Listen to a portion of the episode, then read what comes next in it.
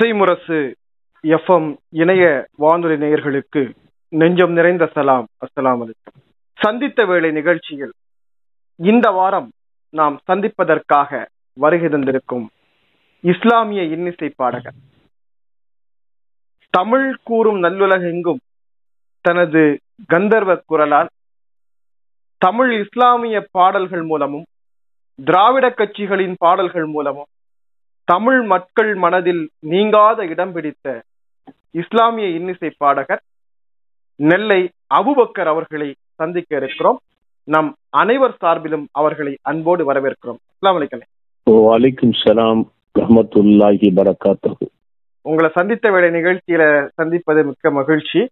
எங்களுக்கெல்லாம் இஸ்லாமிய இன்னிசை பாடகராக இன்னும் சொல்ல போனால் உங்களுக்குரிய சிறப்பு அப்படின்னு நாங்க பாக்குறது கிட்டத்தட்ட ஹனிஃபா அண்ணன் அவர்களுடைய உச்சஸ்தானம் பொருந்துகிற ஒரு இஸ்லாமிய பாடகர் என்கிற வகையில் உங்களை பார்ப்பது எங்களுக்கு பெரிய மகிழ்ச்சி. நீங்கள் இஸ்லாமிய பாடகர் மதிமுக கட்சி சார்ந்த பாடகர் என்பதையெல்லாம் நாங்கள் அறிவோம். எங் நாங்கள் அறியாத உங்களை பற்றிய ஒரு அறிமுக பகுதியோடு நாம் அந்த சந்தித்த வேலை நிகழ்ச்சிக்குள் செல்லலாம். எனவே உங்களுடைய சொந்த ஊர் உங்களுடைய தொடக்க பள்ளி உங்களுடைய சுய அறிமுகத்தை சொல்லி உங்கள் குடும்பம் பிள்ளைகள் உங்களை பற்றி அறிமுகத்தை சொல்லிட்டு நம்ம உங்களுடைய இசைத்துறை சார்ந்த பயணத்துல போலாம். சொல்லுங்க. அனைத்து புகழும் இறைவனுக்கு. இறைவனின் சாந்தியும் சமாதானமும் நாம் அனைவருக்கும் உண்டாகட்டும் என்று முதலிலே எல்லாம் வல்ல இறைவனிடத்திலே வேண்டிக் கொள்கின்றேன் இந்த அருமையான சந்தர்ப்பத்தை வழங்கி இருக்கின்ற எல்லாம் வல்ல இறைவனுக்கு இந்த நேரத்திலே நன்றியை தெரிவித்துக் கொள்கின்றேன். இசைமுரசு இணையதள வானொலி இசைமுரசு எஃப்எம் என்கின்ற இந்த இணையதளத்திலே என்னையும் இந்த நேரத்திலே அழைத்து இந்த அருமையான ஒரு நேர்காணல் உரையாடல் நிகழ்ச்சியை ஏற்பாடு செய்து கொடுத்திருக்கின்ற இணையதளத்தினுடைய இசைமுரசு எஃப்எம் இணையதளத்தினுடைய அருமை தம்பி அவர்களுக்கு என்னுடைய பணிவான நன்றியையும் சராத்திரியும் துவாவையும் தெரிவித்துக் கொள்கின்றேன். அவர்களோடு இணைந்து பணியாற்றக்கூடிய இசைமுரசு இணையதள வானொலியிலே அனைத்து வகையான உதவிகளையும் செய்து வருகின்ற அனைவருக்கும் எல்லாம் வல்ல இறைவன். நற்கருணை நற்கருணை புரியட்டும் என்று துவா செய்கின்றேன். என்னுடைய பெயர் நெல்லை அபுபக்கர்.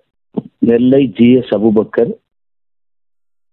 எனக்கு இப்பொழுது வயது ஐம்பத்தி எட்டு ஆகிறது இறைவனுடைய அருளாலே நான் இசைமுரசு அவர்களுடைய பாடல்களை சிறு வயதிலே கேட்டிருக்கின்றேன். நான் கிட்டத்தட்ட ஒரு ஐந்தாம் வகுப்பு துவக்க பள்ளியிலே நான்காம் வகுப்பு ஐந்தாம் வகுப்பு படிக்கின்ற நேரத்திலே பள்ளிக்கூடத்திலே துவக்க பள்ளியிலே பயிலும் பொழுது அப்பொழுதெல்லாம் மாணவர்களுக்கு அனைத்து வகையான போட்டிகள் நடைபெறும் அந்த காலகட்டங்களிலே. அந்த நேரத்திலே சனிக்கிழமை அன்று மட்டும் காலையிலே பள்ளி துவக்க துவக்கம் ஆரம்பித்தவுடன் பாலர் சபைன்னு ஒரு சபை வச்சிருப்பாங்க. பாலர் சபைன்னா எல்லாரும் பாட்டு படிக்கணும். ஆட தெரிஞ்சவங்க ஆடுவாங்க.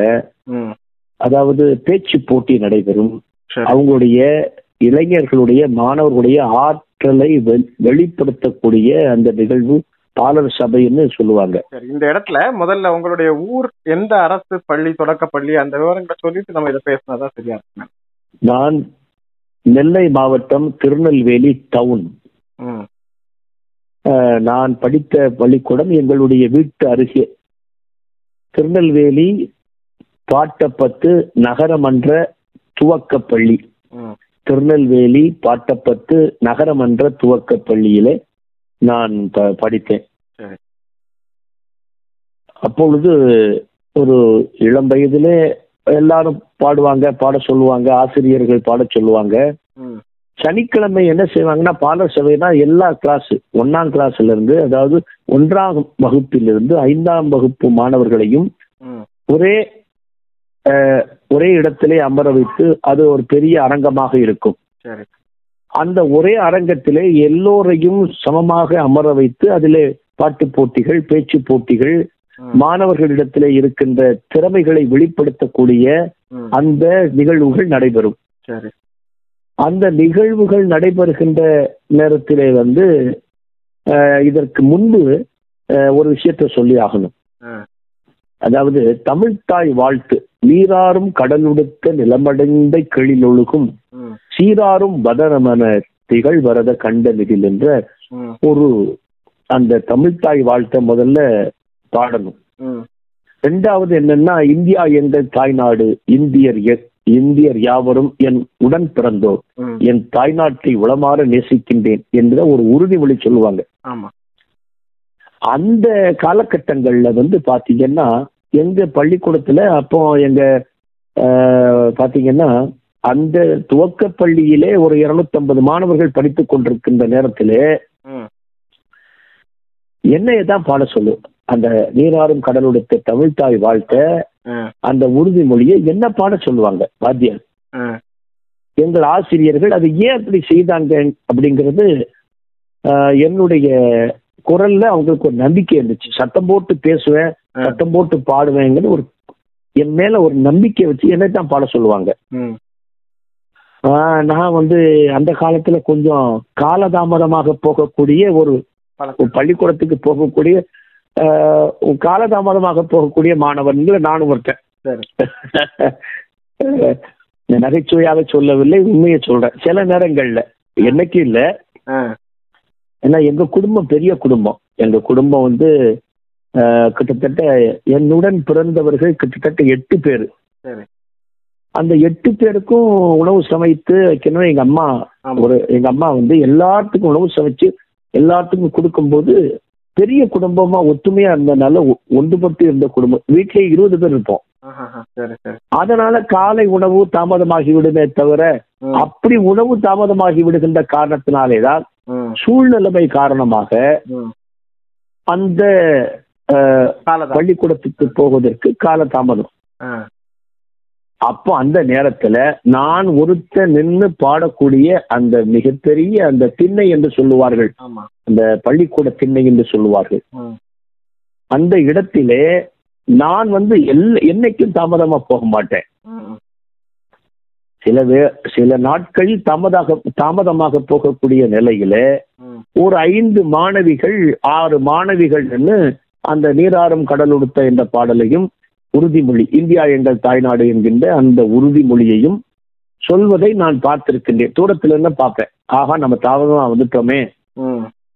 அது எனக்கு இறைவன் கொடுத்த என்னுடைய ஆசிரியர்கள் கொடுத்த மிகப்பெரிய வாய்ப்பாகவே நான் கருதுகின்றேன். அப்ப சில நேரங்கள்ல ஆசிரியர்கள் சொல்லுவாங்க அபுபக்கர் எதனால தாமதமா வார? கடவுள் வாழ்த்து பாடத்துக்கு காலையில நீ காலையில வந்து அண்ணப்பா எவ்வளவு பெரிய வாய்ப்பு? அப்படி என்று சொல்லி இருக்கிறார்கள் அது எங்க குடும்பத்துடைய அந்த பெரிய குடும்பமா இருக்கனால்தான் அந்த தாமதம் ஏற்பட்டது. என்பதை இந்த நேரத்தில் பணிவோடு தெரிவித்துக் கொள்கின்றேன். சரி அப்போதான் பள்ளிக்கூடத்துல இந்த மாதிரி கடவுள் வாழ்த்து இல்ல தமிழ்தாய் வாழ்த்து உறுதிமொழி சொல்ல துவங்கின இந்த அபுபக்கர் ஆஹ், இசைப்பாடல்களை எந்த பருவத்துல பாட ஆரம்பிச்சார்? அந்த வாய்ப்பு எங்க இருந்து உருவாச்சு முதல்ல? அதாவது இறைவனுடைய அருள் வந்து மகத்துவமான அந்த இறைவனுடைய அருள் வந்து அந்த சின்ன வயதுல எனக்கு வந்து இந்த ஒரு வாய்ப்பை இறைவன் கொடுத்திருக்கிறானே நான் ரொம்ப அந்த சின்ன வயசுல ரொம்ப சந்தோஷப்படுவேன். அப்பா இருநூத்தம்பது மாணவர்கள் இருக்கின்றார்கள் நம்மை அழைத்து பாடச் சொல்லுகின்றார்களே. என்ற ஒரு மகிழ்ச்சியும் ஆர்வமும் எனக்கு இருந்தது. அப்போ நான் சார் சார் எதுக்காக சார் நான் பாடினோம்னா ஐந்து பேர் ஆறு பேர் நின்று பாட சொல்றீங்க? நான் மட்டும் பாடுறேன். மற்ற நாட்கள்ல நம்ம பெண்கள் பெண் குழந்தைகள் மாணவ பெண் மாணவர்கள். மாணவிகள். மாணவிகள் வந்து இப்படி பாடுறாங்க நீ ஒருத்தன் பாடுறதும் சேர்ந்து அந்த ஆறு பேரும் பாடுறதும் சரிடா அப்படின்னு வாத்தியாரை உற்சாகப்படுத்துவாங்க. அப்படி அந்த காலத்துல வாத்திய ஆசிரியர்கள் இருந்திருக்கிறார்கள். ஆமா அப்படி ஒரு உன்னதமான ஆசிரியர்கள் அந்த நேரத்துல தான் ஆஹ், அந்த சனிக்கிழமை பாலர் சபை என்கின்ற நேரங்களிலே பாட சொல்லுவாங்க பாட்டு பாட சொல்லுவாங்க. ம். அப்பமும் நான் பாடக்கூடிய ஒரு பாட்டு அந்த நேரத்துல இறைவனிடம் கையேந்துங்கள். ஒவ்வொரு சனிக்கிழமையும் ஒரு பாடலை பாட சொல்லுவாங்க. அப்ப ஜாதி மத வேறுபாடுகள்லாம் இல்ல. எல்லா பாடல்களையும் கடவுள் வாழ்த்து பாட்டா எல்லா பாட்டும் நம்ம பாடுவோம். ம். அப்ப அந்த சமூக வேற்றுமை சமுதாய வேற்றுமை இல்லாமலே நான் பல பாடல்களை பாடுவேன். அப்புறம் சினிமா பாட்டு பாட சொல்லுவாங்க. ம். அப்ப ஒரு தாய் மக்கள் நாம் என்போம் ஒன்றே எங்கள் குலம் என்போம். அந்த பாடல்கள்லாம் அப்பதான் ரொம்ப பிரபலமான பாடல்கள் அது. அந்த மாதிரி பாடல்கள் எல்லாம் நான் பாடுறது. அப்படித்தான் பாலர் சபையில சனிக்கிழமை பாலர் சபையில பாடி பழகுனேன். அந்த பாடலுடைய துவக்கம். சரி. இஸ்லாமிய இன்னிசை பாடல்களை பாடுறதுக்கான முடிவை எப்ப எடுத்தீங்க? இப்ப வந்து ஒரு பள்ளிக்கூடங்கள்ல நிறைய பேருக்கு இந்த வாய்ப்புகள் கிடைக்கும். பாடல் துறையில வரணும்னு முடிவு போயிட்டாங்கன்னா இப்ப நீங்க சொன்னது மாதிரி ஒரு வேலையை வந்து ஒரு சினிமா பாடகராக ஆகலாம். அல்லது இஸ்லாமிய இன்னிசை கச்சேரி அல்லாத இது திரை இசை கச்சேரி பாடகர்களாக ஆகலாம்னு பல பேர் பல திசைகள்ல பயணிச்சிருப்பாங்க. நீங்க இஸ்லாமிய இன்னிசை கச்சேரி நடத்துறதுக்கான அந்த மனநிலை அல்லது அந்த வாய்ப்பு முதல்ல எப்படி உருவாச்சு? முதல் கச்சேரி எங்க நடந்துச்சு? அந்த அனுபவம். அதாவது அதாவது இந்த நேரத்துல நான் ஒண்ணு சொல்லி ஆகணும். இன்றைய காலகட்டங்கள் இன்றைய மத நல்லிணக்க நல்லிணக்கங்கள் சாதி வே வேறுபாடுகள் எல்லாம் இன்னைக்கு தான் துவங்கியிருக்கு அல்லாதான் இறைவன் தான் நம்மளெல்லாம் காப்பாற்றணும். மத நல்லிணக்கமும் மனித நேயமும் சமூக ஒற்றுமையும் நம்மிடையே ஏற்பட வேண்டும் இன்னும் வலுப்பெற வேண்டும் என்பதிலே நான் உறுதியாக இருக்கக்கூடியவன். அந்த நேரத்துல ஒரு முக்கியமான விஷயத்த சொல்றேன். எங்க ஊர்ல அந்த பாட்டப்பத்து நகர்மன்ற துவக்க பள்ளிக்கு பக்கத்துல ஒரு கோயில் இருந்துச்சு அப்போ. கோயில் இப்பவும் இருக்கு. அது வந்து பத்தரக்காளி அம்மன் கோயில்னு ஒரு கோயில் அங்க. அந்த கோயில்ல எப்பவும் பாத்தீங்கன்னா அந்த நிகழ்ச்சி நடத்து கொடை நடத்துவாங்க. கொடை விழான்னு அப்ப நடத்துவாங்க. அப்ப நம்ம எல்லாம் மாணவர்களா இருந்தோம். அந்த நேரத்துல ஒரு ஒரு நாடக நாடகம் ஏற்பாடு பண்ணியிருந்தாங்க. ஒரு நாடக ஒரு குழுவினர் வந்து அந்த நிகழ்ச்சிக்கு வரல. எட்டு மணிக்கு நாடக குழுவினர் வருவாங்க என்று மைக்ல அனௌன்ஸ் பண்ணிட்டே இருக்காங்க. குழாய் அந்த காலத்துல தெருப்புறா குழாய் கட்டியிருப்பாங்க. அது பாத்தீங்கன்னா ஒரு ஊர் பூரா கேட்கும். கிலோமீட்டர் கட்டி ஆமா. அந்த நேரத்துல பாத்தீங்கன்னா அந்த நாடக குழுவினர் வராத காலத்தினால இந்த கோயில்ல நடைபெறக்கூடிய நாடகத்தை நடத்தக்கூடியவருடைய பெயர் வந்து செய்யது. ம், செய்யது பாய். அவர் மிகப்பெரிய நாடக கலைஞர் அந்த காலத்துல. சரி. செய்யது பாய் வரல நாடக குழுவினர் வரலன்னு எல்லாரும் அந்த அந்த எங்க தெரு வந்து வீர வாஞ்சிநாதன் தெரு பாட்டப்பத்து பெரிய பெரிய தியாகிகளுடைய பெயர் கொண்ட தெருக்கள் குமரன் தெரு குடிகாத்த குமரனுடைய பெயர்ல ஒரு குமரன் தெருக்கு வீர வாஞ்சிநாதன் தெரு. நபி. பேர்ல ஆமா நபிகள் நாயகம் தெரு.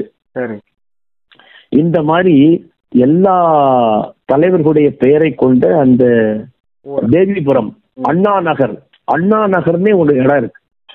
அண்ணா குடியிருப்பு இல்லங்கள்னு ஒரு இது இருக்கு. தேவிபுரம் தெரு ஒட்டக்கூத்தர் தெரு.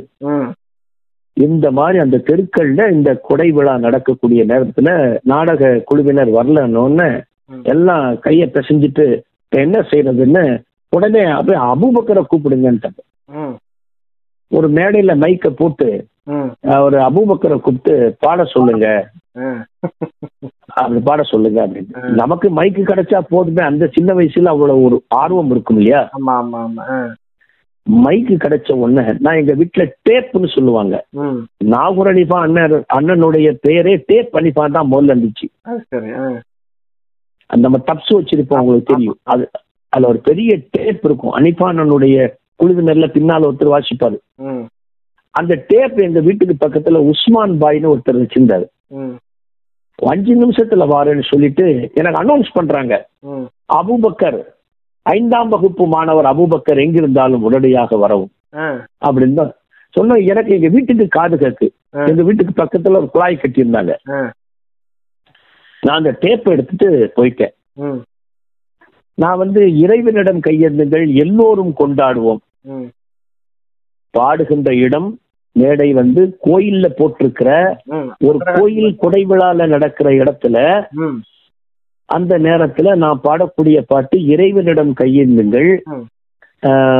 இந்த பாட்டு எனக்கு நல்ல நல்ல ஞாபகம் இருக்கு. எல்லோரும் கொண்டாடுவோம். வாங்க சொல்லிட்டு அந்த எல்லோரும் கொண்டாடுவோம். ஒரு தாய் மக்கள் நாம் என்போம். அபிஷேக நேரத்தில் அம்பாளை தரிசிக்கன்னு ஒரு பாட்டு இருக்கும். அது வந்து பக்தி பாட்டு கிடையாது. அம்பாளை தரிசிக்கணும்னா அது அது பக்தி பாட்டு கிடையாது. அது ஒரு ஒரு படத்துல வந்துடும் அந்த பாட்டு ரொம்ப ஹிட்டான பாட்டு அந்த நேரத்துல. அத மாதிரி பாடல்களை நான் வந்து மேடையில என் பாட்டுக்கு பாடிக்கிட்டே இருக்கேன். பாடுறா பாடுறா நல்லா இருக்கு மாப்பிள்ளை நல்லா இருக்குடா.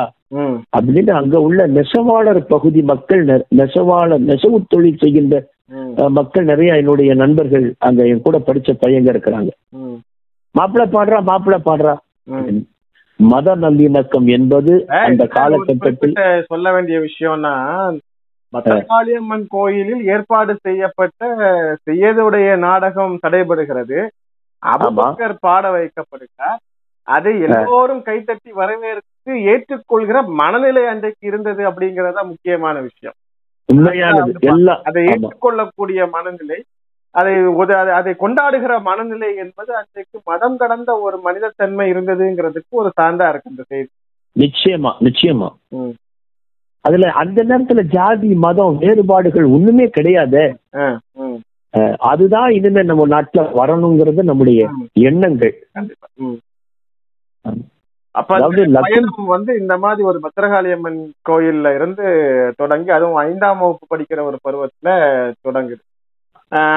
இறைவனிடம் கையேந்துங்கள் அப்படிங்கிற பாடல் தான் எல்லா மதம் கட மதம் கடந்த ஒரு கேட்கப்படக்கூடிய பாடல் தொடங்குறீங்க. இது வந்து ஒரு கட்டத்தில் இசை கச்சேரி நடத்தக்கூடிய வடிவத்திற்கு எப்போது வந்தது? அந்த இசை கச்சேரி நீங்க நடத்தக்கூடிய அனுபவம். முதல் இசை கச்சேரி எந்த ஊர்ல நடந்துச்சு? அந்த வாய்ப்பு யார் கொடுத்தாரு? அதை பத்தி நான் திருநெல்வேலியில அதுக்கப்புறம் நான் வந்து ஆறாம் வகுப்பு பத்தாம் வகுப்பு படித்து கொண்டிருந்த நேரத்துல அந்த நடுநிலை பள்ளியிலும் கூட அந்த உறுதிமொழி சொல்றதுக்கு என்னை தான் கூப்பிட்டாங்க. அதுல எனக்கு ஒரு ஆர்வம் தான் சொல்லிட்டு இருந்தேன். அதுக்கப்புறம் பத்தாம் வகுப்பு முடிந்த உடன் வந்து வீட்டுல உட்காந்து நான் பாடுவேன். டேப் வச்சுட்டு எல்லா பாட்டும் பாடுவேன். அப்போ எனக்கு வந்து திருநெல்வேலியைச் சேர்ந்த அரசவை கலைஞர் முன்னாள் அரசவை கலைஞர் புற எம்ஜிஆருடைய காலத்துல அவர் அரசவை கலைஞரா இருந்தார். பெரிய பாகவதர். அவர் பேர் வந்து டி என் கணபதியா பிள்ளை. இப்போ இல்ல அவரு. அவங்க வீட்டுல போய் நான் கொஞ்சம் சங்கீத ஆர்வத்துல அவங்க வீட்டுல எல்லா இசைக்கருவிகளும் வச்சிருப்பாங்க. ஹார்மோனிய பெட்டி ட்ரிபிள் ஜேங்கோ தபலா எல்லாம் உட்காந்து வாசிக்கிட்டு இருப்பேன். அது வாசிக்கிட்டு இருக்கும்போது அங்க உட்காந்து பாடுவேன். அப்போ அவர் சொன்னாரு கொஞ்சம் படிச்சுக்கப்பா கொஞ்சம் க அப்படின்னு நான் அவர்கிட்ட படிக்க ஆரம்பிச்சேன். கொஞ்சம் முறையான சங்கீதம் கொஞ்சம் படிக்கிறதுக்கு அவருடைய இல்லத்திற்கு தினந்தோறும் போவேன். அவரு அப்போ வந்து எந்த விதமான டியூஷன் ஃபீஸ்னு சொல்லுவாங்க. பயிற்சி கட்டணம் எதுவுமே வாங்குறது இல்ல அந்த குடும்பமே பெரிய இசை குடும்பம். ஆமா அவர் அண்ணன் இன்னைக்கும் அவங்க அந்த இசை குடும்பம் அவங்க நல்லா இருக்கிறாங்க. அவர் இல்ல. அப்ப நான் இருக்கும்போது அப்படி அப்போ வந்து பீரான் பாய் ஹார்மோனிஸ்ட் பீரான் பாய் ம், ஆஹ் நடராஜன் சார்னு கீ கீபோர்டு வாசிப்பாரு. அவங்கெல்லாம் சேர்ந்து ஒரு கச்சேரி என்னை அழைச்சிட்டு போனாங்க. முகரம் முகரம் அன்றைக்கு வந்து திருநெல்வேலி டவுன்ல வந்து வீணாமானா பள்ளி. வீணாமானா பள்ளி கிட்ட முகரம் விழா. அந்த முகரம் விழான்னு நடத்துனாங்க. அதுல கச்சேரி முதல் கச்சேரி. அப்போ வந்து பதினைந்து வயதுல பத்தாம் வகுப்பு படிக்கிற காலத்துல இல்லையா? இல்ல இல்ல பத்தாம் வகுப்பு முடிஞ்ச உடனே எனக்கு ஒரு பதினெட்டு வயசு இருக்கும். சரி ம், பதினேழு பதினேழு பதினெட்டு வயசு இருக்கலாம். எல்லாத்தையும் நான் நோட் பண்ணி எழுதி வச்சிருக்கிறேன். அந்த எல்லாத்துட்டையும் நான் சொல்றது என்னன்னா நீங்க அன்றாட டைரி குறிப்புகள் அதை நிச்சயமா எழுதி எல்லாம் எழுதி வச்சிருக்கிறேன். அப்போ நான் பாடினேன் அப்போ நான் கச்சேரி ஆரம்பிச்சு மூணு பாட்டு தான் பாடியிருக்கேன் ஓன்னு மழை பெய்ய ஆரம்பிச்சிச்சு ம், அவ என்னுடைய உழைப்பும் ஆரம்பமும் கெட்டு போயிருமோன்ட்டு நினைச்சிட்டு ரொம்ப கஷ்டப்பட்டேன். மழை தான் அப்படி ஒரு மழை. மூணு பாட்டு தான் பாட முடிஞ்சிச்சு. சரி, ம், ஆமா அதுக்கப்புறம் ரெண்டு மணி நேரம் கழிச்சு மழையெல்லாம் நின்னதுக்கு அப்புறம் எல்லாம் மேல உள்ள அந்த பந்தல்கள் எல்லாம் தட்டி விட்டு மறுபடியும் ஒரு ஒரு மணி நேரம் பாடணும். அதுதான் நம்முடைய முதல் முதல் கச்சேரி என்னுடைய கச்சேரி அதுக்கப்புறம் எல்லாரும் கேட்டுட்டு இது பண்ணாங்க அதுக்கப்புறம் ஆயிரத்தி தொள்ளாயிரத்தி எண்பத்தி ஐந்தாம் ஆண்டு. எனக்கு திராவிட முன்னேற்ற கழகத்துல ஒரு மிகப்பெரிய ஈர்ப்பு வர்றதுக்கு காரணமே. அனிபானனுடைய பாட்டு தான் கிட்டத்தட்ட எல்லாருக்குமே அப்படித்தான் இருக்கும். அனிபானனுடைய குரல் வளம். அந்த ஓடி வருகிறான் உதயசூரியன். அழைக்கின்றார் அண்ணா. தொல்லைகளுக்கிடையே முல்லைச் சிரிப்பு என்ற அந்த பாட்டு வந்து ஆஹ், ஹனிஃபானனுடைய பாட்டு வந்து என்னை இழுத்துச்சு திமுகல. அதுதான் உண்மை. நான் உண்மையை தான் சொல்றேன் உடனே நான் வந்து நம்மளும் திராவிட முன்னேற்ற கழகத்துடைய அலுவலகம் ஒன்று இருக்கு. அந்த அலுவலகம் வந்து திருநெல்வேலி சந்திப்புல வந்து ஐம்பத்தி ரெண்டாம் நம்பர் சரஸ்வதி லாட்ஜ்னு அந்த சரஸ்வதி லாட்ஜ். அப்போ நான் அங்க போவேன். அங்க போ அப்போ வந்து கையில செலவுக்கு பணம் இருக்காது ரொம்ப சிரமமா இருக்கும். அப்போ அந்த கட்சி ஆபீஸ்ல போய் உட்கார்ந்துருப்பேன். ம். அந்த கட்சி ஆபீஸ்ல போய் உட்கார்ந்துருக்கும் போது பாத்தீங்கன்னா அந்த நேரத்துல இன்றைய தினம் என்னுடைய மானசீக மரியாதைக்குரிய வைகோ அவர்களுடைய அப்போ அவர் எம்பியா இருந்தாரு. எண்பத்தி அஞ்சு எண்பத்தி அப்போ ஒரு நாடாளுமன்ற ராஜ்யசபா உறுப்பினரா இருந்தாரு. அப்போ அங்க போவேன். அப்போ வைகோவுடைய உதவியாளர் எழுத்தாளர் அண்ணன் ஷே திவான் அவர்கள். அவர் வந்து சரஸ்வதி லாட்ஜில் அந்த லாட்ஜில் இருப்பார். நான் ஐம்பத்தி ரெண்டு ரூம் நம்பர்ல போய் உட்கார்ந்துருப்பேன். அப்ப எல்லாரும் கல கழகத்தினுடைய சொற்பொழிவாளர்கள் ஒன்றிய செயலாளர்கள் வெளியூர்ல இருந்தெல்லாம் வருவாங்க. அப்ப இந்த கடிதம் போடுறது கடிதம் போடுற நிலைமை. அப்போ இப்பதான் அந்த எல்லாம் வாட்ஸ்அப்ல போட்டிருக்காங்க ஆனா எல்லாரும் வருவாங்க. அப்போ நான் ஓடி வருகிறான் உதயசூரியன் அழைக்கின்றார் அண்ணா தமிழ் மணக்கும் திசையெல்லாம் தேடினேன் உன்னை ம். என்கின்ற பாடல்களை அங்கே உட்கார்ந்து பாடுவேன். எனக்கு இருந்த ஆர்வமும் அவங்க என்னை உற்சாகப்படுத்தினாங்க. உண்மையை சொல்லணும்னா நான் வந்து இந்த கட்சி அலுவலகத்துல திராவிட முன்னேற்ற கழகத்துடைய அலுவலகத்திலே நான் தான் தேநீர் கொண்டு வந்து கொடுத்தேன்.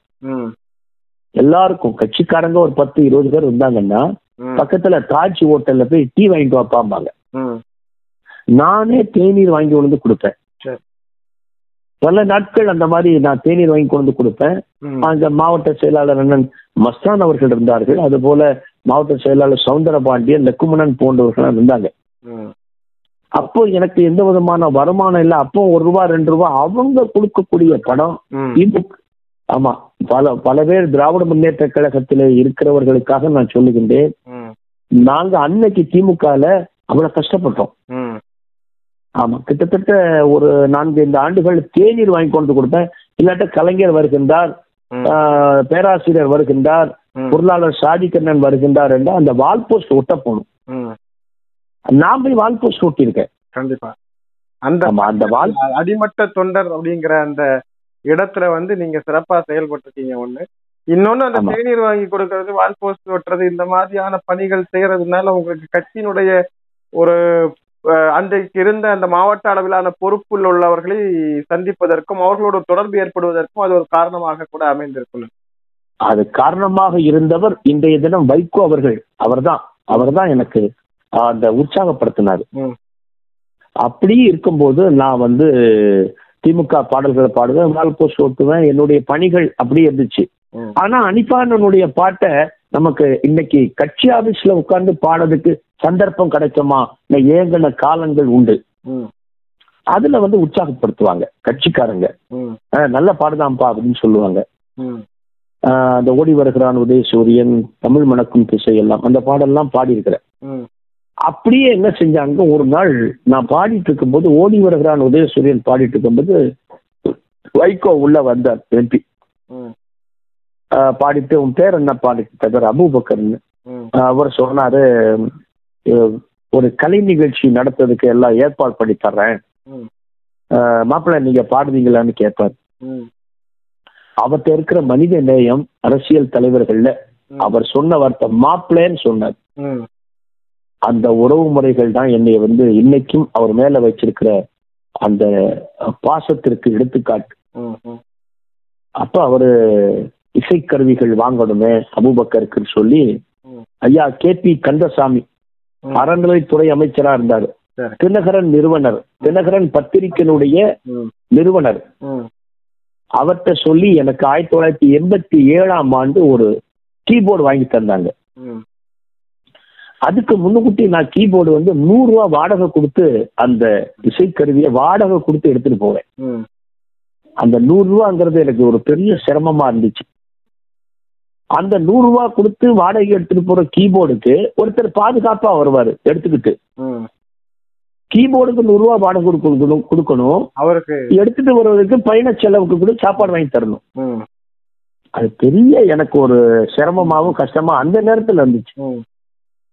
அது வைகோவுடைய முயற்சியால ஐயா தினகரன் நிறுவனர் தினகரன் பத்திரிகையினுடைய நிறுவனர் ஐயா கே பி கே அவர்கள் அவர் மறைந்து விட்டார் என்றாலும் நன்றியோடு இந்த நேரத்திலே அவரை நான் சொல்லுவேன். அன்னைக்கு எட்டாயிரம் ரூபாய் அந்த எட்டாயிரம் ரூபாங்கிறது பெரிய விஷயம். ஆமா ஆயிரத்தி தொள்ளாயிரத்தி எண்பத்தி ஏழுல எட்டாயிரம் ரூபாய் பணத்தை எண்ணி கொடுத்து போய் வாங்கிக்கோ அப்படின்னு சொன்னேன் அதெல்லாம் வந்து மறக்க முடியாத என்னுடைய வாழ்க்கையிலே நடைபெற்ற சம்பவங்கள். சரி இப்ப இந்த பயணம் அப்படிங்கிறது இப்ப ஓரளவுக்கு கட்சியில ஒரு அறிமுகம் ஏற்படுகிறது.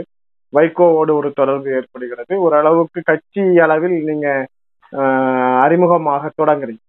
இந்த சூழல்ல இஸ்லாமிய இன்னிசை பாடல்களை வந்து நீங்க வந்து அன்றைக்கு முதல் கட்டமாக இருந்த சில பாடகர்கள் அதாவது இசைமுரசு நாவரணிபானன் அவர்கள் அதற்கு பிறகு காயல் ஷேக் முகமது அவர்கள் அபுல் பரக்காத் அவர்கள் உஸ்மான் அவர்கள் இது மாதிரி சில பாடகர்கள் அந்த முதல் தலைமுறை அப்படின்னு நம்ம வச்சுக்கலாம். அதை அந்த காலத்தை ஒட்டி உங்களுடைய இசை பயணம் அப்படிங்கிறது தமிழக இஸ்லாமிய குடியிருப்புகளில் தொடர்ச்சியாக உருவாகுது ஒரு ஒரு ஒரு ஓரளவுக்கு அறிமுகமான இசை கச்சேரிகளாக நீங்கள் முழு இசை கச்சேரியாக ஒரு முழு டீமோட இசை கச்சேரி நடத்தியது எப்போ எந்த ஊர்கள்ல என்ன மாதிரியான சூழல் அன்னைக்கு இருந்துச்சு நான் வந்து முதல்ல பாடினது வந்து ஆறாம் பண்ணை என்கின்ற ஊர். சரி. ஆறாம் பண்ணையில அவர்கள் என்னை அழைத்து சென்ற இசை கலைஞருக்கு என்னை கச்சேரிக்கு பாட சொன்னாங்க. அன்றைய தினம் எனக்கு எனக்கு கொடுக்கப்பட்ட சம்பளம் ஐம்பது ரூபாய். அது ஆயிரத்தி தொள்ளாயிரத்தி எண்பத்தி ஐந்து எண்பத்தி ஆறு.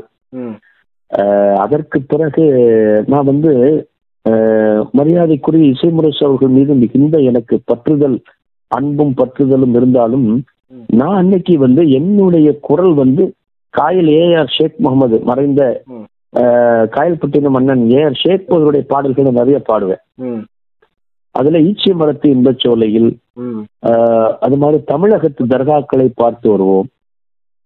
இந்த பாட்டை நிறைய பாடல் பெண்ணிடம் கைகூலி பெறுகின்ற கோழைகள் இந்த பாட்டை நிறைய பாடுவேங்கிறதுனால எனக்கு காயல்பட்டினம் அது மறக்க முடியாத என்னுடைய மனதிலே என்றைக்கும் நிலைத்து நிற்கின்ற மிகப்பெரிய அன்புக்குரிய மனிதர்கள் வாழக்கூடிய அந்த காயல்பட்டினம் மக்கள் தான் எனக்கு வந்து உற்சாகப்படுத்தினாங்க.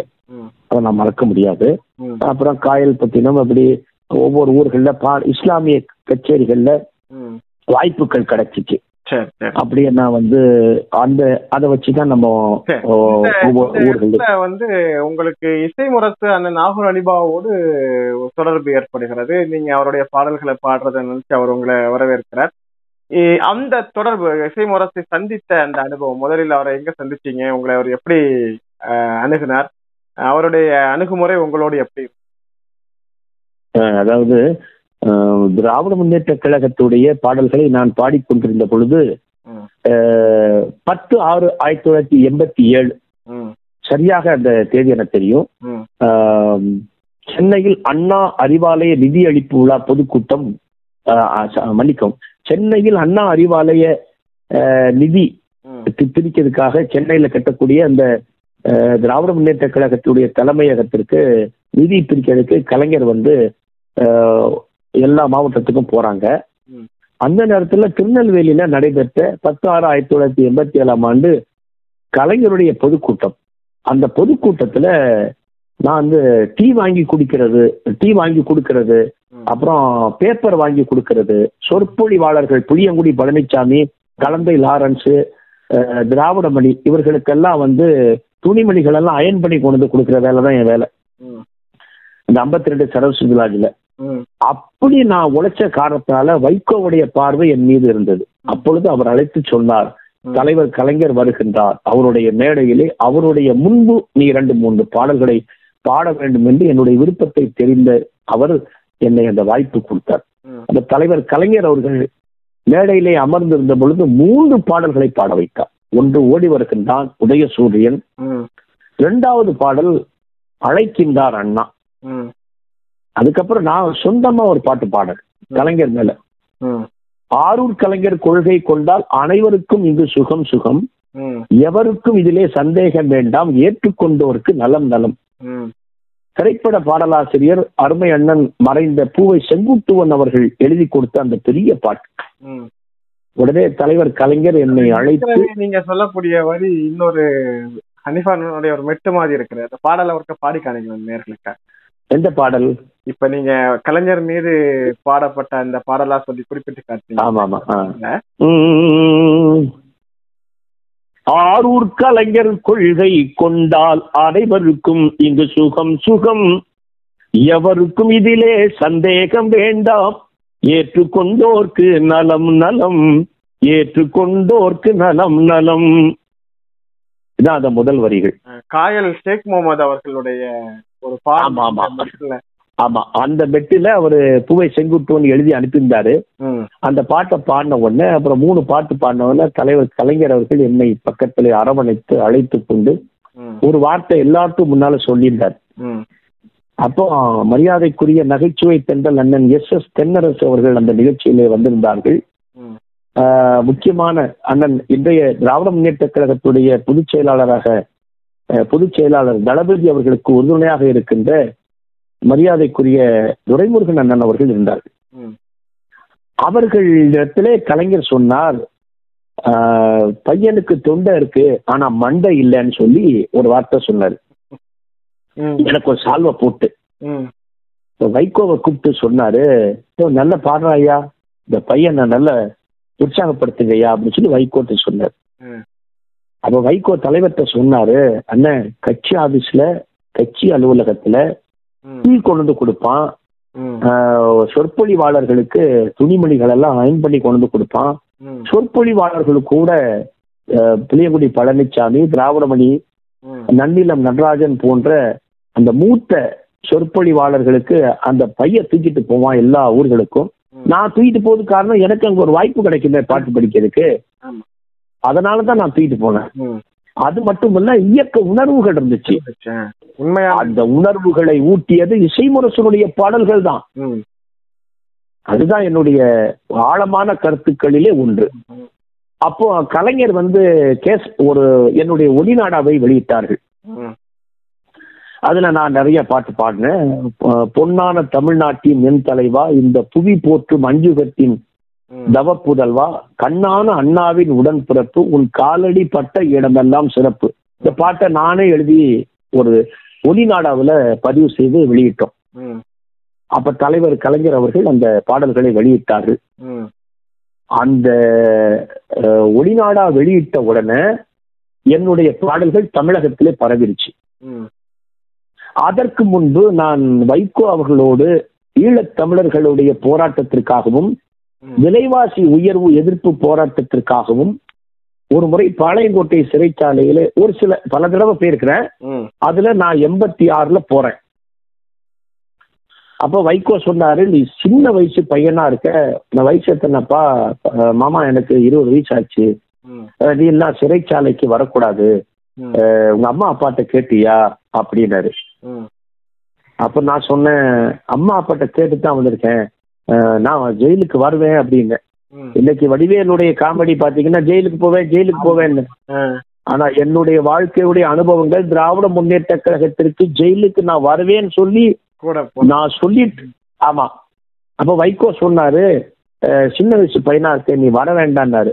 இல்ல மாமா நான் உங்க கூட வருவேன்னு சண்டை போட்டு போட ம், அப்ப அவர் சொன்ன வார்த்தைகளை இப்ப நான் பதிவு பண்ணி வச்சிருக்கேன். உன்னை திருத்த முடியாது. சரி உள்ள வா. ம், அப்ப புளியங்குடி பழனிசாமி இந்த சொற்பொழிவாளர் சொன்னாரு. ஏயா உள்ள எங்களுக்கு நேரம் போகணும். நான் அவனை பாட்டு படிக்கிறதுக்கு கூட்டு வந்திருக்கேன். நீர் அவனை தள்ளி விட்டுறாதீங்கன்னு சொல்லி வைகோட்ட சொன்னார். யாரு? புளியங்குடி பழனிசாமி. அவர் இப்ப இல்ல. அது வைகோவுக்கும் தெரியும். அங்க ஜெயில தான் பாட்டு. ஜெயில ஒரு இருபத்தஞ்சு இருபத்தஞ்சு பேரா குழுவினர்களா இருப்போம். அந்த பாளையங்கோட்டை சிறைச்சாலையிலே அந்த கொட்டடியிலே தான் நிறைய பாடல்களை நான் பாடினேன். அந்த அந்த ஆழமான உறுதியான அடிப்படையே அந்த ஜெயில தான் எனக்கு ஏற்பட்டுச்சு. அதுக்கப்புறம் க கலைஞர்கிட்ட சொல்லும்போது வைகோ சொன்னார் ஜெயில வந்திருக்கான் என் கூட. நல்ல நல்ல பையன் அப்படின்னு சொல்லி என்னை அறிமுகப்படுத்தி வச்சு தலைவர் கேசட் வெளியிட்ட உடனே தலைவர் சொன்னாரு தொண்டை இருக்கிற அளவுக்கு பையனுக்கு மண்டை இல்லை அப்படின்னாரு. அது என்ன சொல்றாருன்னு எனக்கு தெரியாது. நானும் என்னமோ ஒண்ணு நம்மளை பாராட்டுறாருன்னு போயிட்டேன். மறுநாள் காலையில திருநெல்வேலி தாழைப்பு சங்கர் நகர் விருந்தினர் மாளிகையில காலையில கலைஞர் வந்து கார்ல ஏறும்போது சொல்லிட்டு போனார். அது வேற ஒண்ணும் இல்லையா? வைகோ கோபால் சாமி அதை சொல்லிருப்பா அப்படின்னு சொல்லி கலைஞர் சொல்லிட்டு போனார். அவற்றையும் புளியங்குடி பழனிசாமிட்டையும் ம், வேற ஒண்ணும் இல்லை. எங்க அப்பா காவல்துறை அந்த காலத்துல காவல்துறையில பணியாற்றினால என்னுடைய தலைமுடிய பாத்தீங்கன்னா கைய பிடிச்சா அந்த தலைமுடிய பிடிக்க முடியாது. உள்ள உள்ள தலையெல்லாம் தெரியும்.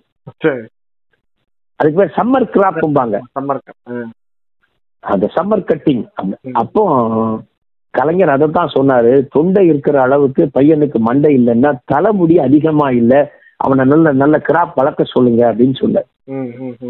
அதுக்கப்புறம் அந்த சின்ன வயசுல எனக்கு தெரியல. அந்த நேரத்துல தலைவர் பாராட்டிய அந்த நான் ரொம்ப பெருமையா நினைக்கிறேன். அதுக்கப்புறம் இஸ்லாமிய இஸ்லாமிய நிகழ்ச்சிகள் வந்து அனிஃபான்னா ரொம்ப டிமாண்ட் அப்போ. ம், அனிஃபான்னா கச்சேரியே எங்க போனோம்னு தெரியாது. அந்த மாதிரி ஒரு நேரத்துல வந்து திராவிட முன்னேற்ற கழகத்துடைய நிகழ்ச்சிகள் மாதம் இருபத்தைந்து கச்சேரி ம், ஆமா திமுக அப்ப தளபதி இன்றைய திராவிட முன்னேற்ற கழகத்துடைய தலை தலைவராக இருக்கின்ற தளபதி அவர்களே எனக்கு கடிதம் போட்டு இந்த இடத்துக்கு பார்ப்போம். அவங்க வந்து மாநில இளைஞரணி அமைப்பாளரா அப்போ இருந்தாங்க. தளபதி அவர்கள். அப்ப மறக்க முடியாத என்னுடைய இப்பொழுது நண்பர் மரியாதைக்குரிய குத்தூஸ் அவருடைய மாமனார் ஆயிரம் விளக்கு ஹுசேன் அவர்கள் தான் சென்னையில என்னுடைய நிகழ்ச்சி நிறைய ஏற்பாடு பண்ணாங்க. கலிஃபா அண்ணனுடைய அந்த முதல் சந்திப்பு உங்களுக்கு எப்போ ஏற்பட்டுச்சு? அந்த அனுபவத்தை பத்தி சொல்லுங்க. அனிஃபானனுடைய தொடர்பு எப்படின்னா ஆயிரத்தி தொள்ளாயிரத்தி எண்பத்தி எட்டாம் ஆண்டு நாகூரிலே ஒரு கச்சேரி ஏற்பாடு செய்திருந்தார்கள். அதாவது தலைவர் கலைஞர் அவர்கள் ஒளிநாடா வெளியிட்ட உடனே முரசொலியில வந்த உடனே மிகப்பெரிய விளம்பரம் எனக்கு கிடைச்சு ம், என்னுடைய இசை பயணம் வந்து அதிகமான தொடர் பயணமாகவே இருந்தது. அந்த நேரத்துல அனிபானனுடைய அனிபானனுடைய தலைமையில அனிபா நாகூர் அனிபா இசை முரசு நாகூர் அனிபாவுடைய தலைமையில. என்னுடைய இசை நிகழ்ச்சி நாகூர் தர்கா அலங்கார வாசல் பக்கத்துல என்னுடைய கச்சேரி ஏற்பாடு பண்ணியிருந்தாங்க ம், நான் அங்க போய் கச்சேரிக்கு போயிருந்தேன் ம். அப்ப நான் அனிபானன் பாட்டை தான் நிறைய கச்சேரிக்கு நாகூரடிவா தலைமை ஏற்று நடத்தினது அப்படிங்கிற இல்ல இல்ல இல்ல. இஸ்லாமிய கச்சேரி இல்ல. திமுக. திராவிட முன்னேற்ற கழகத்துடைய திராவிட முன்னேற்ற கழகத்துடைய பிரச்சார இசை நிகழ்ச்சி ஆயிரத்தி தொள்ளாயிரத்தி எண்பத்தி எட்டு அப்ப நான் பாடிட்டு இருக்கும்போது அனிஃபா அடாட ஒரு மரியாதை நிமித்தமா அப்ப அவர் நாகூர் அனிஃபா லாட்ஜ்னு ஒரு லாட்ஜ் கட்டியிருந்தார். அவரை போய் நாங்க இசைக்கலைஞர் கூட சந்திச்சு அவர்கிட்ட வாழ்த்துறை வாங்கிட்டு இசை நிகழ்ச்சிக்கு போயிட்டோம். அங்க வந்து அந்த காலத்துல அந்த கருத்து வேறுபாடுகள் திராவிட முன்னேற்ற கழகத்திலே ஒரு ஒரு சில கருத்து வேறுபாடுகள் இருக்கும் அல்லவா? அந்த நேரத்துல அனிபாண்டனுடைய பாட்டை தான் நான் நிறைய பாடினேன். ம், அப்போ அந்த நிகழ்ச்சி ஏற்பாடு செய்திருந்த அந்த காலத்துல ஏபிஏ காதர்னு தான் நகர செயலாளர் இருந்தார். எனக்கு இன்னும் ஞாபகம் வச்சிருக்கேன். எழுதி வச்சிருக்கேன். ம், அவர் இசைமுரசுடைய பாடல்களை நிறைய பாட வேண்டாம். உங்களுடைய சொந்த பாடல்களை நீங்கள் பாட வேண்டும் என்று என்னிடத்துல சொன்னார்கள். அப்ப என்கிட்ட சொந்த பாடல்கள் என்னுடைய சொந்த பாடல்கள் ஒரு பத்து இருபது பாட்டு தான் இருந்துச்சு. நான் அந்த அவ்வளவு நேரம் பாடுறதுக்கு என்னிடத்திலே பாடல்கள் இல்லை. அப்ப அனிஃபானனுடைய பாடல்கள் தான் ஓடி வருகிறான் உதயசூரியன். கள்ளக்குடி கொண்ட கருணாநிதி வாழ்க்கவே இந்த பாட்டை பாடுது? அதை தான் மக்கள் ரசிச்சாங்க. நம்ம ஒரு பாட்டு பாடினா அனிபா பாட்டு பாடுன்னு சொல்லக்கூடிய அளவுல அந்த காலகட்டங்கள் இருந்தது.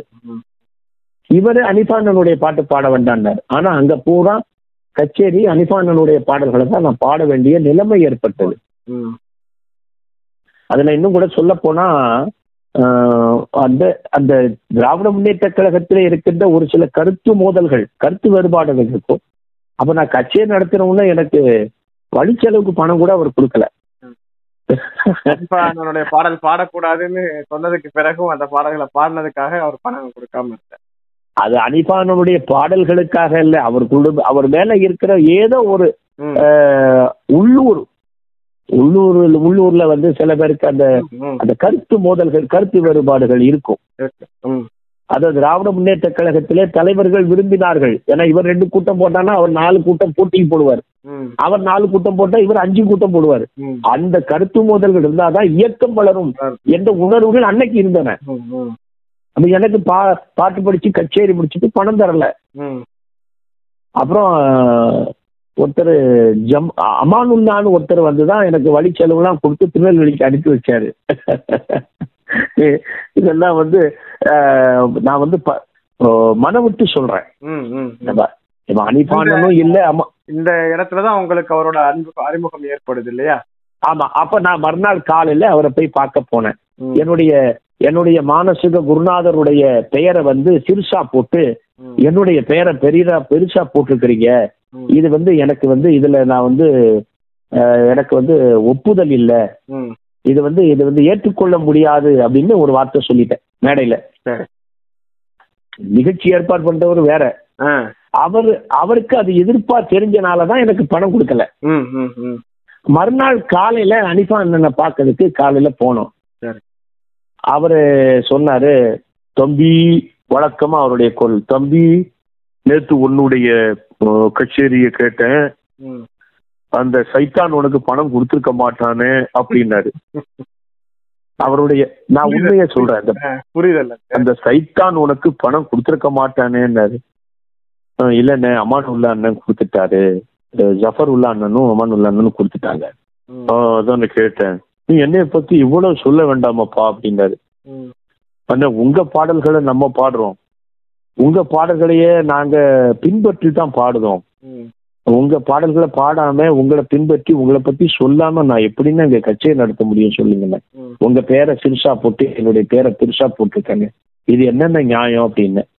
அவருக்கு உண்டான பெருந்தன்மை பெருந்தன்மையாக சொன்ன வார்த்தை சொன்னாரு. என்ன இருந்தாலும் தம்பி நீ வந்து விருந்துக்கு வந்திருக்க இந்த ஊருக்கு. நான் நாகூர் அனிஃபா நீ நெல்லை அபூபக்கர்.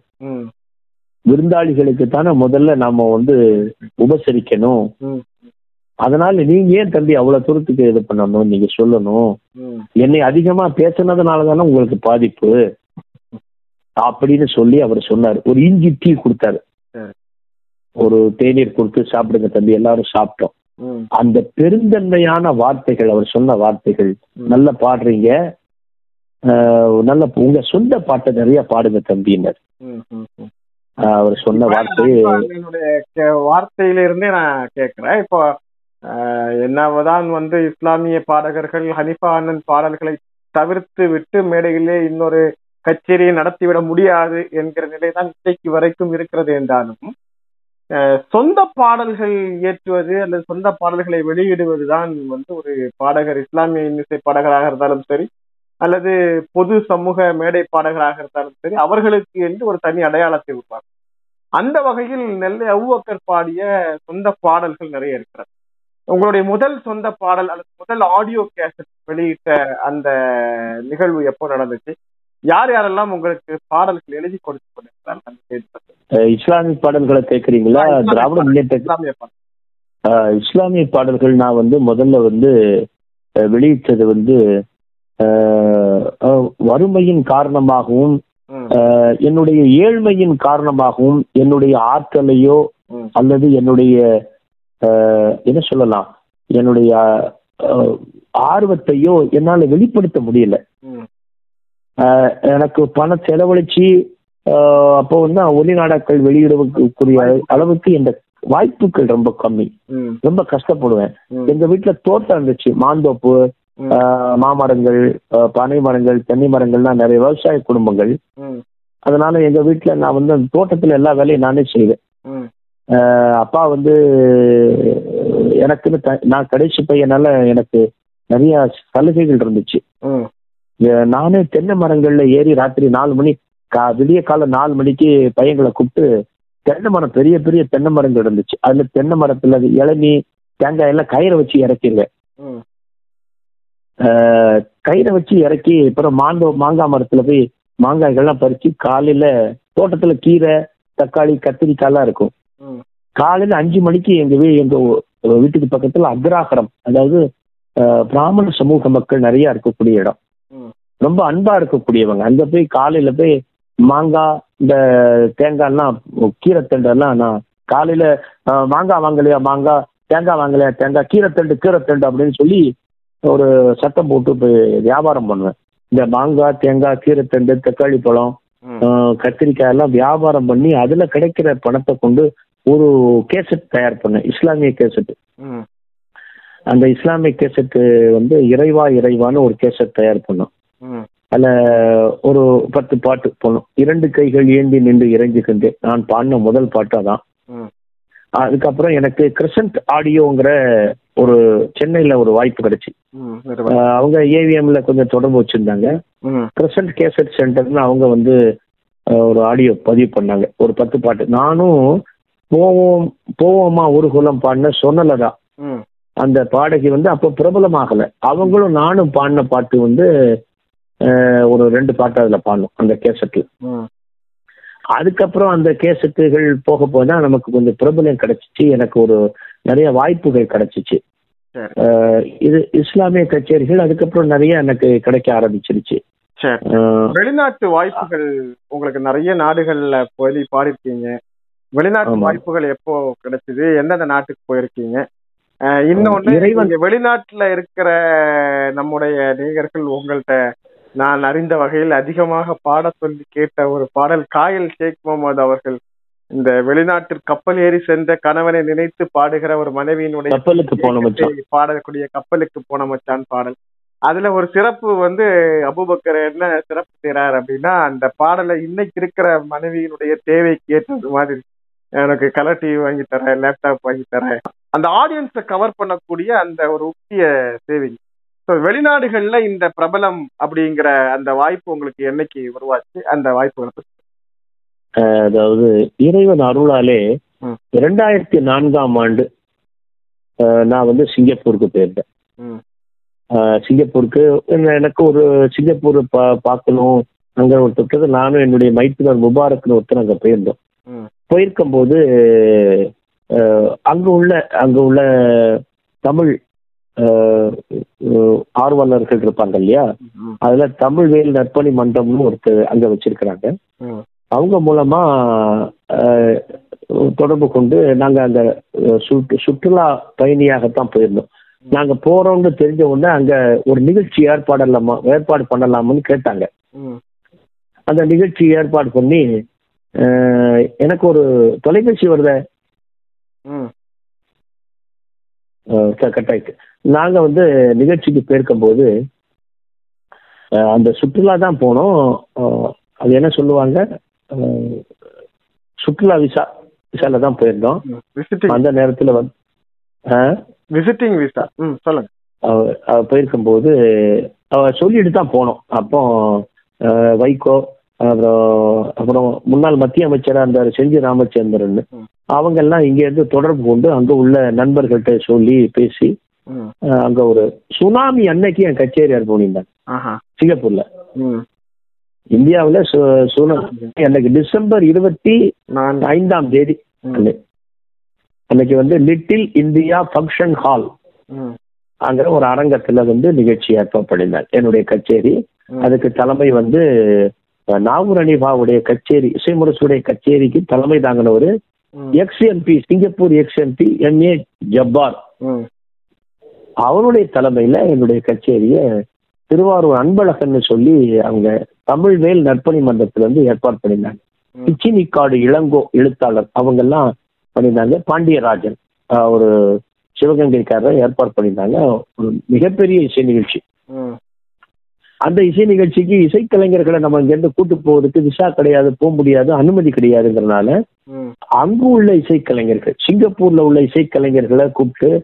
ஒரு இரண்டு மூன்று மணி நேரம் பயிற்சி கொடுத்து அங்க பாடல்களை பாடினேன் அது மிகப்பெரிய வரவேற்பு ஏற்பட்டு போச்சு. சிங்கப்பூருடைய சிங்கப்பூர் தமிழ் முரசுல எல்லாம் போட்டு வந்துட்டு. ஆலயமெல்லாம் பாடும் நெல்லை அபூபக்கர்னு போட்டு பெரிய அளவுல போட்டு வந்துட்டு. சரி சரி சரி அது ஒரு மிகப்பெரிய எனக்கு ஒரு இறைவன் அருளாலே ஒரு மிகப்பெரிய விளம்பரத்தை தேடி கொடுத்துருச்சு. அது சிங்கப்பூர்ல அந்த சிங்கப்பூர் கச்சேரி ரெண்டாயிரத்தி நாலுல அந்த மக்கள் நல்ல அரவணைச்சுக்கிட்டாங்க. ரொம்ப நல்ல அருமையான முறையில விருந்தோம்பல் அது முடிச்சு ரெண்டாயிரத்தி அஞ்சுல நான் மலேசியா வந்தேன். மலேசியா வந்து சோமா அரங்கத்துல ஒரு கச்சேரி ஏற்பாடு பண்ணியிருந்தாங்க. அதை ஒட்டி சிங்கப்பூர் முடிச்சுட்டு மலேசியா வந்தோம். மலேசியால சோமா அரங்கத்துல ஒரு கச்சேரி பண்ணோம். அந்த கச்சேரி வந்து என்னன்னா மலேசியா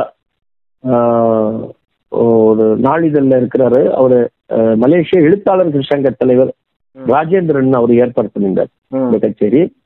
அதே மாதிரி லிட்டில் இந்தியா என்ற பகுதியிலே இருக்கின்ற தீன் ஜுவல்லரி நகைக்கடை உரிமையாளர் சிராஜுதீன் தத்தோ அவர்கள் ஏற்பாடு பண்ணியிருந்தார்கள். அவர்கள் தலைமையில அந்த ஒரு கச்சேரி நடத்தணும். அதுவும் மலேசியால ஒரு ஒரு கச்சேரி பண்ணோம் லிட்டில் இந்தியா அந்த பகுதியில அந்த அந்த பகுதி. அது ஒரு நல்ல வரவேற்பு ஏற்பட்டுச்சு அங்கேயே வந்து எல்லாரும் என்னுடைய இசை நிகழ்ச்சியை புக் பண்ணாங்க. அப்புறம் பினாங்குல கச்சேரி. பயணங்கள் போயிடுச்சு. ஆமா பினாங்குல ஒரு ரெண்டாயிரத்தி பேசுவதற்கு நிறைய செய்திகள் இருக்கிறது. சுருக்கமாக ஒன்று ரெண்டு கேள்விகளோடு நாம நிகழ்ச்சி நிறைவு செய்யலாம். கொஞ்சம் நாளைக்கு முன்னால உங்களை பற்றிய ஒரு பதிவு உங்களுடைய மிகுந்த ஒரு பாராட்டுக்குரிய விஷயம் விஜய் தொலைக்காட்சியில் உங்களை அழைத்து உங்களை பாட வைத்த ஒரு நிகழ்வு அதை நம்முடைய இசைமுரசு இணைய வானொலியினுடைய துவக்க விழா நிகழ்வில் கூட அன்றைக்கு நிகழ்ச்சிக்கு தலைமையேற்று பேசிய பேராசிரியர் அப்துல் சமத் அவர்கள் அதை குறிப்பிட்டுள்ளார். அந்த விஜய் டிவி தொலைக்காட்சியினுடைய அந்த நிகழ்வை பற்றி குறிப்பிட்டு உங்களை அழைத்திருந்தார்கள். அதை பத்தின செய்தியை ஆமா என்னை அழைச்சிருந்தாங்க விஜய் தொலைக்காட்சியில இருந்து நீங்க வந்து பாட வரணும் அப்படின்ட்டு. எப்படி என்னுடைய தொலைபேசி தெரியல அவங்க அழைச்சிருந்தாங்க நான் போனோம். பெரிய பெரிய ஜாம்பவான்கள் அங்க கோவை முரளி டெல்லி பிரகாஷ் டிஎம்எஸ் வயசுலயே பாடக்கூடிய ஒருத்தர் அந்த காலத்துல உள்ள பாடகர் கிருஷ்ணமூர்த்தி சாரு தியாகராஜன் சென்னை பெரிய பெரிய ஜாம்பவான்கள்லாம் கலந்துருந்தாங்க. அப்ப என்கிட்ட நாகூர் அனிஃபாவுடைய மகனார் பாடுதாரு அவரையும் நீங்க அழைச்சிட்டு வரணும். அவருடைய நம்பரை கொடுத்தேன் நீங்க பேசிக்கிடுங்கன்னு நான் அவருடைய நம்பரை கொடுத்து அவங்க கூப்பிட்டுக்கிட்டாங்க. அவங்களும் வந்திருந்தாங்க. நாகூர் அனிஃபாவுடைய அண்ணனுடைய அவர் மகனார் வந்திருந்தாரு. அப்புறம் நாங்க வந்து கட்சி எல்லாரும் ஒவ்வொருத்தரா பாட சொன்னாங்க. அப்போ ஹை பீச் வாய்ஸ் உரத்த குரலில் பாடுபவர்கள். Sirkazhi Govindarajan T M. Soundararajan Nagore M. Hanifa. இவங்களுடைய மூன்று பேரும் உரத்த குரலில் பாடக்கூடியவர்கள். அவருடைய பாடல்களை பாட வேண்டும் என்று அவர் தொகுப்பாளர் விஜய் டிவி தொகுப்பாளர் கோபிநாத் கேட்டிருந்தார். நம்ம பேஸ் வாய்ஸ்ல பாடக்கூடிய இளைஞர்கள் ஒரு பக்கத்திலையும் ஹைபிச்சில் வாய்ஸ்ல பாடக்கூடியவங்க புதிய பாடல்கள் பழைய பாடல்கள் ரெண்டா பிரிச்சுட்டாங்க. அவங்க பேசிட்டு இருக்கும்போது புதிய பழைய பாடல்களை இப்போ ஒவ்வொருத்தையா பேசிட்டு இருக்கும்போது என்னைய கூப்பிட்டு மைக்கை கொடுத்து பாட சொன்னாங்க. நான் வந்து முதல்ல பாங்கு சொல்லிட்டு எல்லோரும் கொண்டாடுவோம் பாட்டு பாடினேன். எல்லோரும் கொண்டாடுவோம் அல்லாவின் பெயரை சொல்லி அந்த பாடலை பாடும் பொழுது அதுல அனிஃபானினுடைய வாய்ஸும் பாடினேன் டிஎம்எஸ் ஆருடைய வாய்ஸும் பாடினேன். அதனால அதிகமான கரவொலி வந்து எனக்கு கிடைச்சிச்சு வரவேற்பு கிடைச்சிச்சு. அது இறைவனுடைய நாட்டம். அவனுக்கு தான் பதில். நாம நன்றி சொல்லணும். அதுக்கப்புறம் டிஎம்எஸ் வாய்ஸ் உடைய பாட்டுல இந்த பாட்டை பாடினேன். நான் வந்து விவசாயி கடவுள் என்னும் முதலாளி என்ற பாட்டு பாடினேன். உடனே டைரக்டர் வசந்த் அங்க வந்திருந்தாரு. அதுல நாகூர் அணிவா பாடின செம்பருத்தின்னு ஒரு படத்துல ஒரு ஹை பிச்சில் ஒரு பாட்டு பாடுவாரு. அதை யாரு பாடுவாங்க அப்படின்னு கேட்ட உடனே நான் தான் அந்த பாட்டை எனக்கு பாட சொன்னாங்க. என்னை பாட சொன்னாங்க. கோபிநாதே பாட சொன்னார். நான் அந்த பாட்டை பாடினேன். கடலிலே தனிமையில் போனாலும் கண்மணியின் நினைவில் களை பாடுவேன் அந்த பாட்டை பாடினேன் அது பாட்டு பாடின உடனேதான் டைரக்டர் வசந்த் வந்து ரொம்ப என்னை பாராட்டினார். எழுத்தாளர் ஆத்மார்த்துங்கிறவனு சொன்னார். அனிஃபானுடைய சாயல் அப்படியே இருக்குன்னு சொல்லி அது எல்லா புகழும் இறைவனுக்கு. சாயல் தான் இருக்குமே முடியும் ஒளிய அனிஃபா அண்ணனாக யாரும் ஆக முடியாது. அவர் ஒருத்தர் தான் கதாநாயகன். இல்ல ஆனாலும் இத்தனை இசைப்பாடகர்கள் மத்தியில் ஓரளவுக்கு அந்த உச்சஸ்தானத்தினுடைய ஒட்டுதல் வந்து இறைவனுடைய மாபெரும் அருள் அது நல்ல அபுபக்கருக்கு இருப்பதை நாங்கள் உணர்ந்து உணர்ந்து பேசுகிறோம். அதனால அது முதல் பரிசு அவர் தான் கொடுத்தாங்க எனக்கு. மட்டுமல்ல இந்த உங்களுடைய இசை கச்சேரிகளை கேட்கிற நேயர்கள் உங்களுடைய பாடல்களை கேட்ட நேயர்கள் எல்லாம் உங்களுடைய பாடல்களை கேட்பவர்கள் எல்லாம் அதை ஒத்துக்கொள்வார்கள். அது இறைவனுடைய மாபெரும் நாட்டம் சரி இப்படி ஒரு சிறப்பு அந்த விஜய் தொலைக்காட்சி மூலமாக உங்களுக்கு கிடைத்தது. இதை தவிர உங்கள்கிட்ட கடைசியா கேட்கிற கேள்வி. இந்த இத்தனை காண்டு கால இந்த இஸ்லாமிய இன்னிசை கச்சேரி பயணம் திராவிட முன்னேற்ற கழகம் பிறகு வைகோ அதிலிருந்து பிரிந்ததற்கு பிறகு மதிமுகவினுடைய இசை பயணம். இந்த இசை பயண தொடர்ச்சியில் உங்களுக்கு கிடைத்த விருதுகள் பற்றி சொல்லி நாம நிகழ்ச்சியில் தற்காலிகமாக நாம் நிறைவு செய்யலாம். ஆமா. அதாவது விஜய் தொலைக்காட்சியில முதல் பரிசு கொடுத்தாங்க. அது ஒண்ணும் மறக்க முடியாது. இறைவனுக்கு நன்றி சொல்லணும். அதே மாதிரி பினாங்கில அதாவது மலேசியா பினாங்கில் வந்து துணை பிரதம அமைச்சரா இருந்தாரு. பாராளுமன்ற நிதி அமைச்சரா டத்தோ நூர் முகமது யாக்கூப் அவர்களுடைய முன்னிலையில அவருடைய தலைமையில என்னுடைய பாடல் கச்சேரி வச்சிருந்தாங்க. ரெண்டாவது மலேசியால வந்து நிறைய கச்சேரி நடத்துவதற்கு நிறைய வாய்ப்புகளை உருவாக்கி கொடுத்தாங்க. அதே மாதிரி மறுமலர்ச்சி திராவிட முன்னேற்ற கழகத்துல இன்னைக்கு நான் வந்து மாநில கொள்கை விளக்கணி துணை செயலாளராகவும் தாயகத்துடைய பிரச்சார பாடகராகவும் இருக்கின்றேன். அதனால வைகோ எனக்கு ஒரு வாகனம் ஒரு பத்து லட்சம் ரூபாய்க்கு ஒரு வாகனம் வைகோ வாங்கி கொடுத்து அவருடைய பெயரிலேயே பதிவு செய்து நெல்லை அபுபக்கருக்கு பிரச்சாரத்துக்கு அந்த வேன் ஒன்று வாங்கி தந்தாங்க. அதுக்கு அவர் எல்லாத்தையும் விட்டுட்டுன்னு வாங்கி கொடுத்தால என்னுடைய அந்த காலையில அவர் தேநீர் வாங்கி கொடுத்ததுக்கும் அந்த சுவரொட்டிகள் திராவிட முன்னேற்ற கழகத்துக்கு ஒட்டியதெல்லாம் நினைச்சு பார்த்து அவருடைய சிறைச்சாலையில இருந்த காலங்களை எண்ணி பார்த்து பிழைச்சான் கஷ்டப்பட்டாங்கிற ஒரே காரணத்தினால விசுவாசமாக இருக்குன்னாங்க என்று ஒரு வேன் வாங்கி கொடுத்தாங்க. அந்த தாயகத்துலதான் என்னுடைய பயணம் தமிழகம் முழுவதும் இருக்கு இன்னைக்கு.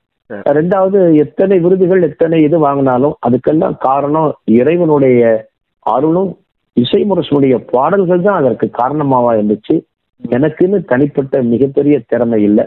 அது இறைவனுடைய ஆற்றலும் உங்களை போன்ற நம்முடைய மரியாதைக்குரிய சகோதரர்கள் இந்த இசைமுரசு எஃப்எம் இணையதள வானொலியினுடைய அருமை தம்பி என்னுடைய பயாத உழைப்புக்கு சொந்தக்காரர் ஜனாப் முகமது அஸ்கர் போன்றவர்களுடைய அந்த ஈடில்லாத பாசமும் துவாவும் தான் என்று இந்த நேரத்திலே நான் தெரிவித்துக் கொள்கின்றேன். அது மட்டுமல்ல உங்களை போன்ற லட்சக்கணக்கான பேர் கடல் கடந்த நாடுகளிலே இருக்கின்றார்கள். சிங்கப்பூர் துபாய் மலேசியா என்னுடைய கீழக்கரை மஹரூப் காக்கா அவர்கள் துபாயில மிகப்பெரிய செல்வந்தர். அவர்கள் எழுதி கொடுத்த பாடல்களை நான் பாடக்கூடிய சந்தர்ப்பங்களை எல்லாம் அவர்கள் உருவாக்கி தந்திருக்கிறார்கள். இன்றைய தினம் வலிமார்களுடைய தர்காக்களிலே என்னுடைய இசை நிகழ்ச்சிகள் தொடர்ச்சியாக நடைபெறுவதற்கு காரணம் உங்களை போன்ற நல்ல உள்ளம் படைத்த இந்த சமுதாயத்துடைய அருமையான இளைஞர்கள் பெரியவர்கள் தாய்மார்களுடைய துவாபரக்கத்தா என்பதை இந்த நேரத்தில் தெரிவித்துக் கொள்கின்றேன். எனக்கு தனிப்பட்ட பேசுறதுக்கு இன்னும் நிறைய செய்திகள் இருக்கு. எல்லாத்தையும் ஒரே சந்திப்பிலே கேட்டு முடித்து விடுவது என்பது சாத்தியமில்லை. எனவே நாம் இந்த நிகழ்ச்சிக்கு என்று ஒரு நிறைவு இருக்கிறது. எனவே இந்த அளவில் நாம் இன்றைய சந்திப்பை நிறைவு செய்துவிட்டு மீண்டும் ஒரு கால இடைவெளிக்கு பிறகு இன்னொரு சந்திப்பில் உங்களுடைய வாழ்வியல் இசை கச்சேரி திராவிட முன்னேற்ற கழகம் பிறகு மறுமலர்ச்சி திராவிட முன்னேற்ற கழகம். இப்படி பல்வேறு விஷயங்களை பற்றி நாம் இன்னும் நிறைய பேச வேண்டியிருக்கு. அதற்கான வாய்ப்பை வல்ல இறைவன் உருவாக்கி தரட்டும் என சொல்லி இந்த நல்ல நிகழ்ச்சியிலே உங்களுடைய அரிய நேரத்தை தந்து எங்களுடைய நேர்களுக்காக சந்தித்த விட நிகழ்ச்சியில் கலந்து கொண்டமைக்காக உங்களுக்கு நன்றி. இசைமுரசு எப்பம் இணையதள வானொலியை கேட்டுக்கொண்டிருக்கின்ற அனைவருக்கும் என்னுடைய அன்பான நன்றியும் பாவும் சலாமும் தெரிவித்துக் கொள்கின்றேன் எல்லா புகழும் இறைவனுக்கு. நேயர்களே இன்றைய சந்தித்த வேட நிகழ்ச்சியில் நாம் தன்னுடைய வாழ்வியல் அனுபவத்தை பகிர்ந்து கொள்வதற்காக சந்தித்த இஸ்லாமிய இன்னிசை பாடகர் நெல்லை அபு பக்கர் அவர்கள். மீண்டும் மற்றொரு நிகழ்ச்சியில் மற்றொரு சிறப்பு சந்திப்பாளரோடு உங்களை சந்திக்கும் வரை உங்களிடமே விளைவித்துக் கொள்கிறேன். நன்றியும் சலாமும். அஸ்லாம் வலைக்கம் வலைக்கும் சலாம் ரஹமத்துல்லாஹி வபரகாத்தஹு